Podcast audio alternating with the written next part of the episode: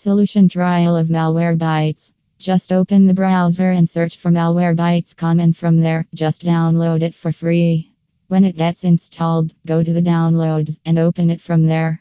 Then, after that, follow the on screen instructions. Kindly follow the instructions properly. You can also take a trial for 14 days. Most of the users made mistakes when they asked for a password.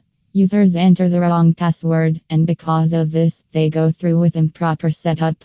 Kindly ensure that you are entering the correct password. Suggestions kindly once check that the caps lock button is not turned on. Also, look for the num lock, it should also be turned off. When it gets launched properly on your Mac, then you have to click on the scan option. Then, confirm the threats found and restart the device.